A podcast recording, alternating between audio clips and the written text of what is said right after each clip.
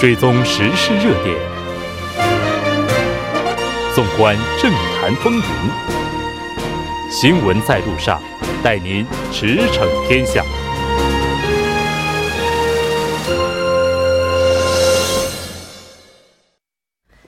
新闻在路上，带您驰骋天下。欢迎回来，这里是正在为您直播的 TBS EFM 调频 101.3 新闻在路上。在接下来的一个小时，将为您带来我们今天的时事讨论会，精彩继续，不要走开。广告过后马上回来。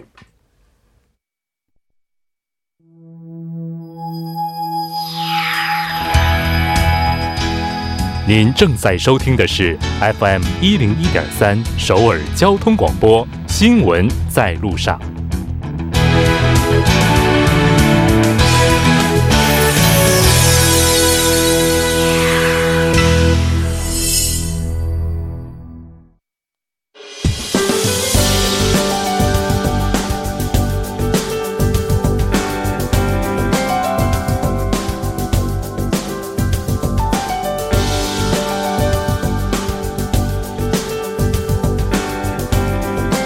接下来马上为您带来我们今天的时事讨论会。5月初预告的515公交总罢工的最终各方是通过协商让事件暂告一段落，然而隐患依然存在，准公营制的讨论还在继续。那今天就这个话题，我们邀请到直播间的两位嘉宾，的一位是时事评论家徐明季老师。徐老师你好。主持人好，听众朋友好久不见。好久不见。那另外一位嘉宾是来自首尔科学综合研究生院工商管理 MBA 的主任教授黄飞。黄教授你好。黄博士你好，大家晚上好。非常高兴和两位一起来讨论咱们今天这个话题。应该说515公交总罢工是暂时的避过去了。暂时的避过去了。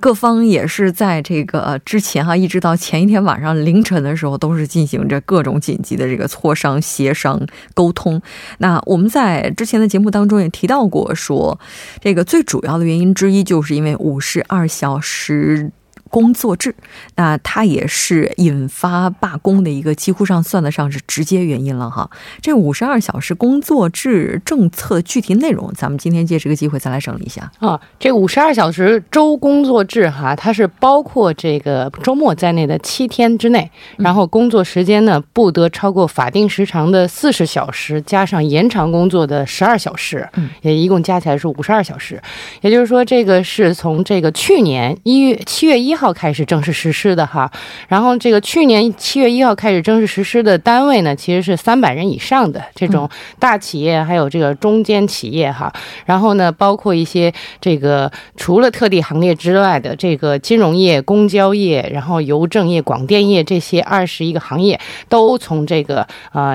很多这个7月1号开始实行哈，然后这个小于300人的。50到299人的，还有5到49人的，它是分别从这个明年的1月1日和后年的7月1日开始这个实行相关规定。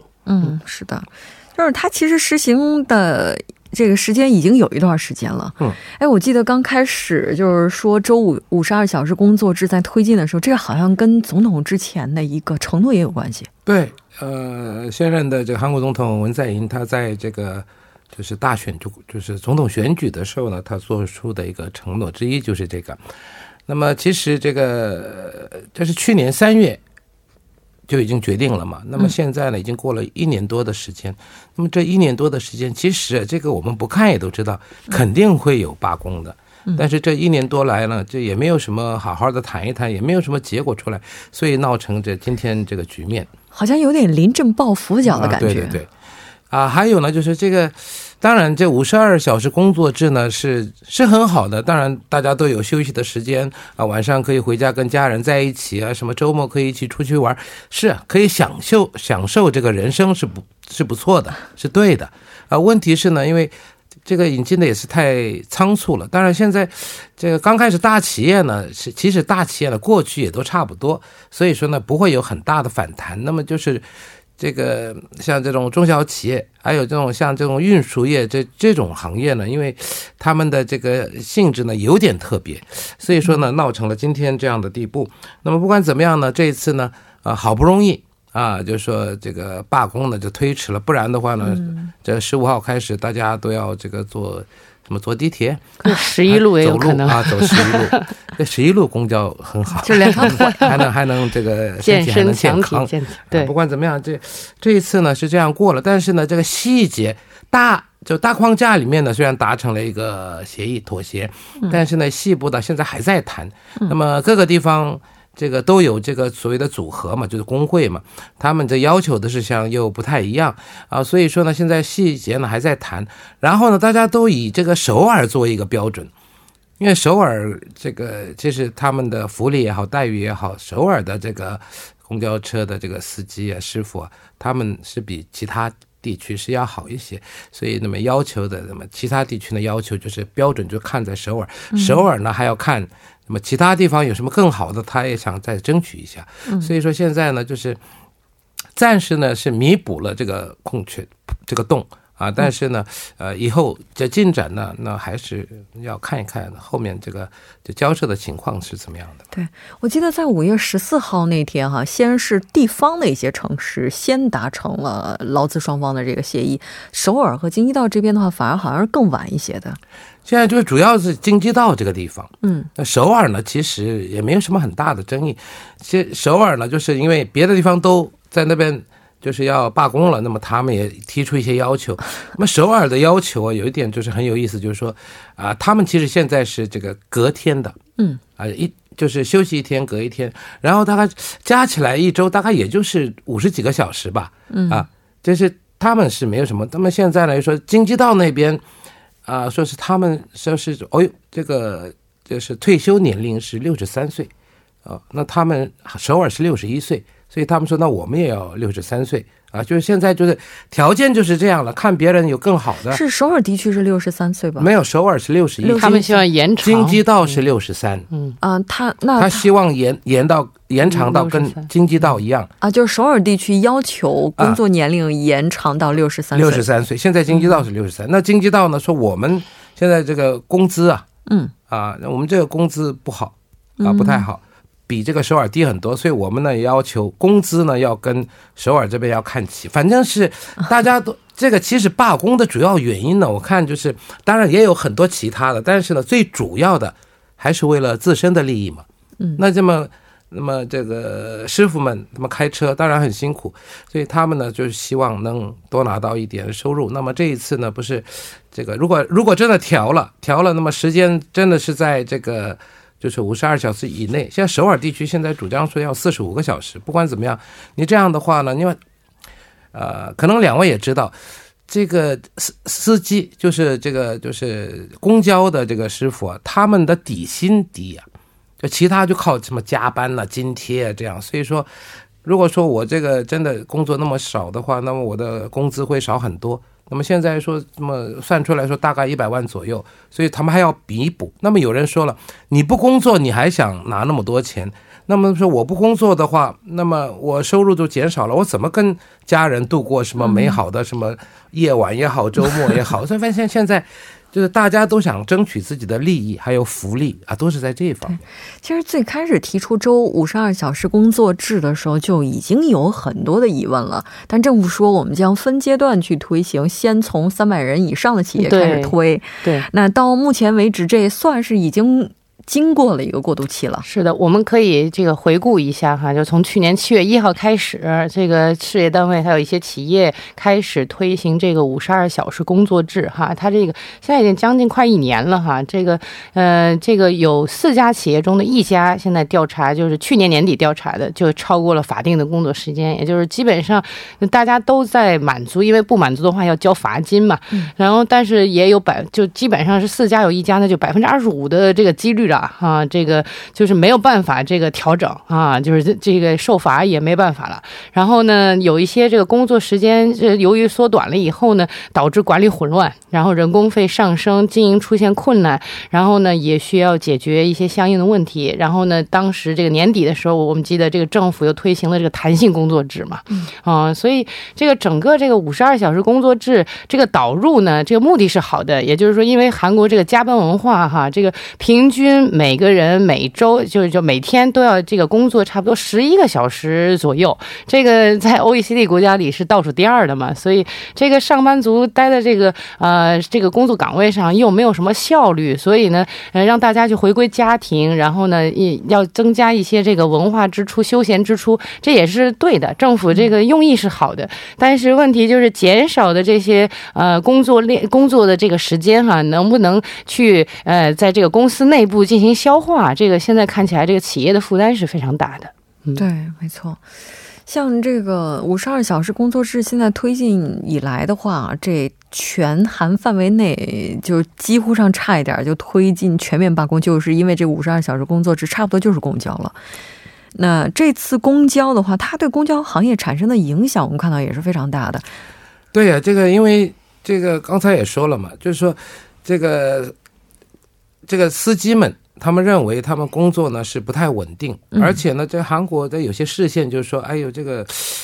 巴士就是开公交的司机呢是属于3D 行业的啊，就是比较什么肮脏辛苦什么劳累的，像这种就脏乱差啊，对对，所以说呢这个也不太有人想做这个工作，但是现在因为这个大家都知道不景气不容易找到工作，所以很多人呢去考这个驾照，就是考这个大型的这个驾照啊，希望能当这个公交车的司机。过去呢这公交车的司机啊不是谁都可以的，就是你一拿到执照就可以了，你还要从那个韩国有种你知道吗马尔巴士，对，先从那个小区的那个就是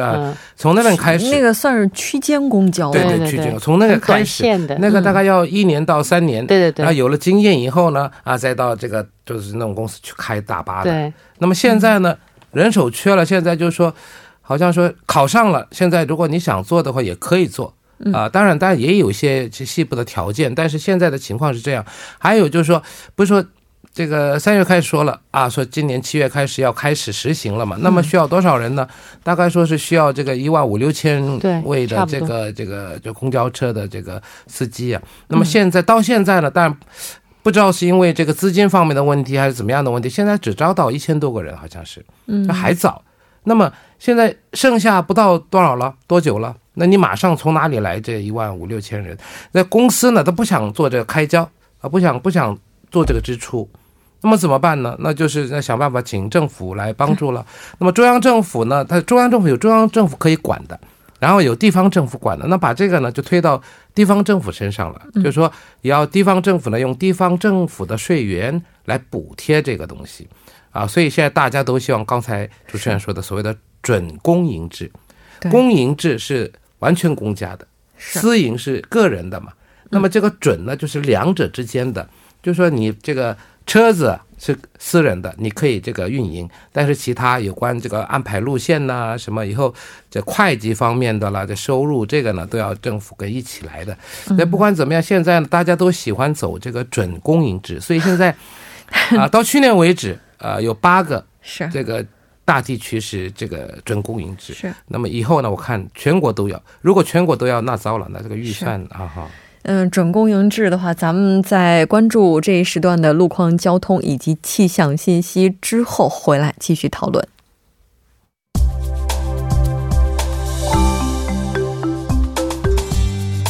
晚间7点14分，继续为您带来这一时段的路况和天气播报。我们继续来关注目前时段首尔市的实时路况。第一条消息来自东部干线公路议政府方向越桂一桥至陆川桥这一路段，目前呢在该路段的一车道上停靠着一辆故障车辆，那受其影响的一车道暂时不便通行，并且后续路段拥堵也是比较严重的，还望途经的车主们保持安全车距，小心驾驶。好，接下来是在首尔外环高速公路九里至板桥方向广延隧道至松坡交叉口以及城南收费站至板桥分岔口，以上2条路段目前呢都是由于晚高峰的影响，行驶车辆不断的增多而交通停滞。那相反方向的拥堵路段目前主要是集中在松坡交叉口至西河南交叉口、广延隧道至土平交叉口以及南扬州交叉口至九里收费站这3条路段，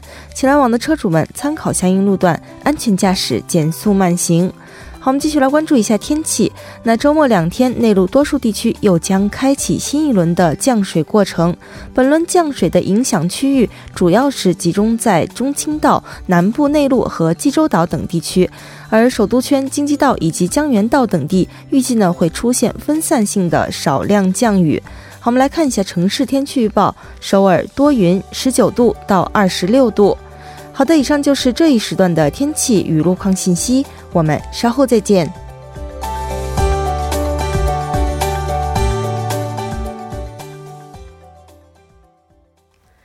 接下来依然是和我们请到直播间的2位嘉宾，一位是时事评论家徐明季老师，另外一位是来自首尔科学综合研究生院工商管理 MBA 的主任教授黄飞，一起来讨论515公交总罢工之后的一些后续的问题哈。那刚刚咱们提到这个准公营制哈，准公营制我不知道我的理解是不是对的，其实它就等于是把这些机关团体他们的资金池子从某种程度上和政府预算连在了一起。其实这个东西啊，就是运营，这车子的运营，还有这么维修啊、保养啊，还有什么一些其他的呢，你自己做。然后剩下的呢，就是跟国家、跟政府一起。这个有2种，一种是中央政府在直接控制的，一种是地方政府。比方说像那个你有看到叫广域特快的那种巴士嘛，写的 M 的那个是中央政府资助的。其他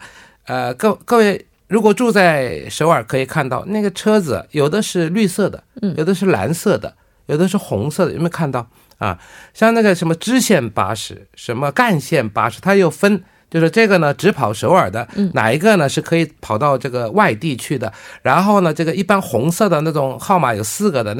那个叫这广域，可以跑比较远，而且呢有座位的，就反正是这个有很多种。这里面呢只有一个 M bus 是中央在补贴的，其他呢都是地方政府。那么像首尔这样大城市，因为财源比较够啊，所以呢它像去年都5000多亿啊。就是那个雾霾的话，补贴的话，就是很大一部分也是用在了这个公共交通上。对，所以说一般前2年都是大概3000亿左右哈，这一次又5000亿了。不管怎么样，如果说你是赤字了，你亏损了，那都是政府，尤其是地方政府都要补贴的。所以说这补贴的话呢，就税从税源来补贴嘛。那这样的话呢，就我们的税就到补贴到那里去了啊。那么还有，就像那个如果涨价，这一次呢是京畿道要涨价的。那么京畿道呢是一般的车子，那么涨200块钱。然后那个坐着走的那种比较舒服一点的，那个涨400块钱，大概是这样子哈，要涨价。那么首尔呢，像仁川的这种地方，说我们还不至于到要涨价。那么涨价的话呢，在当地像那个京畿道的涨价，那么京畿道居民就反弹就比较厉害了。还有一点就是像这个换乘制度知道吗？就是公交和地铁之间的换乘。没有，公交这个我稍微解释一下。韩国的公交是你上去，你不是刷一次卡吗？那刷一次卡，刷完卡以后呢，你可以换乘5次，就每30分以内，你30分过了，你要从头开始。如果你不到30分，可以换乘5次的，一样的价钱，但是呢要看距离，这好像基本的是10公里。那么10公里以后你再换乘的话呢，每5公里加100块钱，是这样，就非常便宜的啊，便宜。那么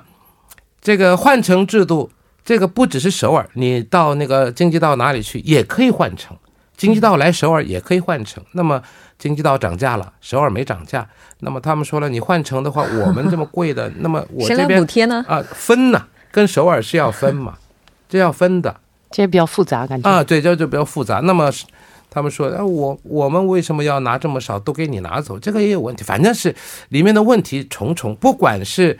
这地方政府之间也有这个摩擦，然后呢居民之间也有摩擦，政府还有这个就是这个公司，运输公司也有摩擦，还有呢所以运输工会也有摩擦。这摩擦最重点就是在于资金钱。对，所以这个准公营制简单来讲的话，就是刚刚咱们提到的，也是我们说的这个资金池子由国家的财政来给予它相当大的补贴，但是它的整个运营的模式还是保存现状。对，但是这个包括一些路线的设置啊等等这些的话，也是收归国家。对商量可以商量， 然后车费决定权还有收益分配权等于这个主要的经营决定权这个地方政府是有权参与的。 也就是说准公园制有点像就是原来本来是这个大家老想的说国营铁饭碗，不是不好嘛，没有激励嘛，然后呢变成了民营化了，民营化以后呢现在这个很多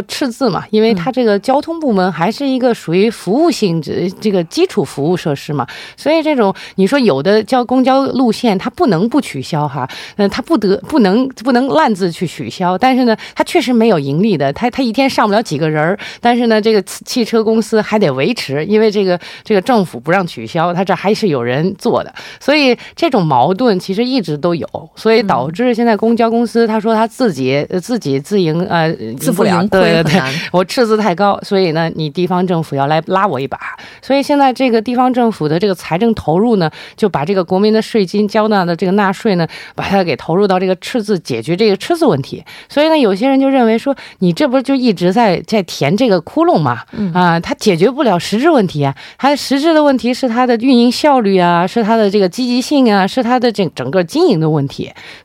个等于是亡羊补牢嘛，那你到底有多少钱呢，你这个国家经济好的时候你税收也多，但是经济不好的时候那你这个税收填补在这个上面到底是有必要还是没必要的，这个就有很大的反驳的意见了。还有这班次也是一个问题，那么 比较这个热门的那通线坐的人多的，那可能什么3分钟5分钟就有排一班车，如果到那偏远地区的话甚至有的地方说1个小时排一班，那么1个小时的话你根本不可能换乘嘛，对吧，而且这个如果说再不好的话呢就把那个给取消了那一条，那么取消的话呢就当地的居民就说了我们也缴税，你为什么把我给取消， 就是说现在供需之间本身就已经出现了一个脱节，就是它整个系统是比较老旧的，因为它一直按照原有的系统去运营，那一方面它自己又在叫苦不迭的说我们有财政支持，然后对于老百姓来讲的话其实也没有能够切实的去解决我们的出行问题，其实过去也是你在这个准公营制以前也是政府有补贴的，因为每次都说是我亏嘛， 没有一次是赚的，你想想看2006年 开始这个时期2004年哈是吧，到现在没有一次不补贴的，而且呢这补贴的额数越来越高越来越多，那么现在呢已经到了这个已经超过5000亿了，就一年就是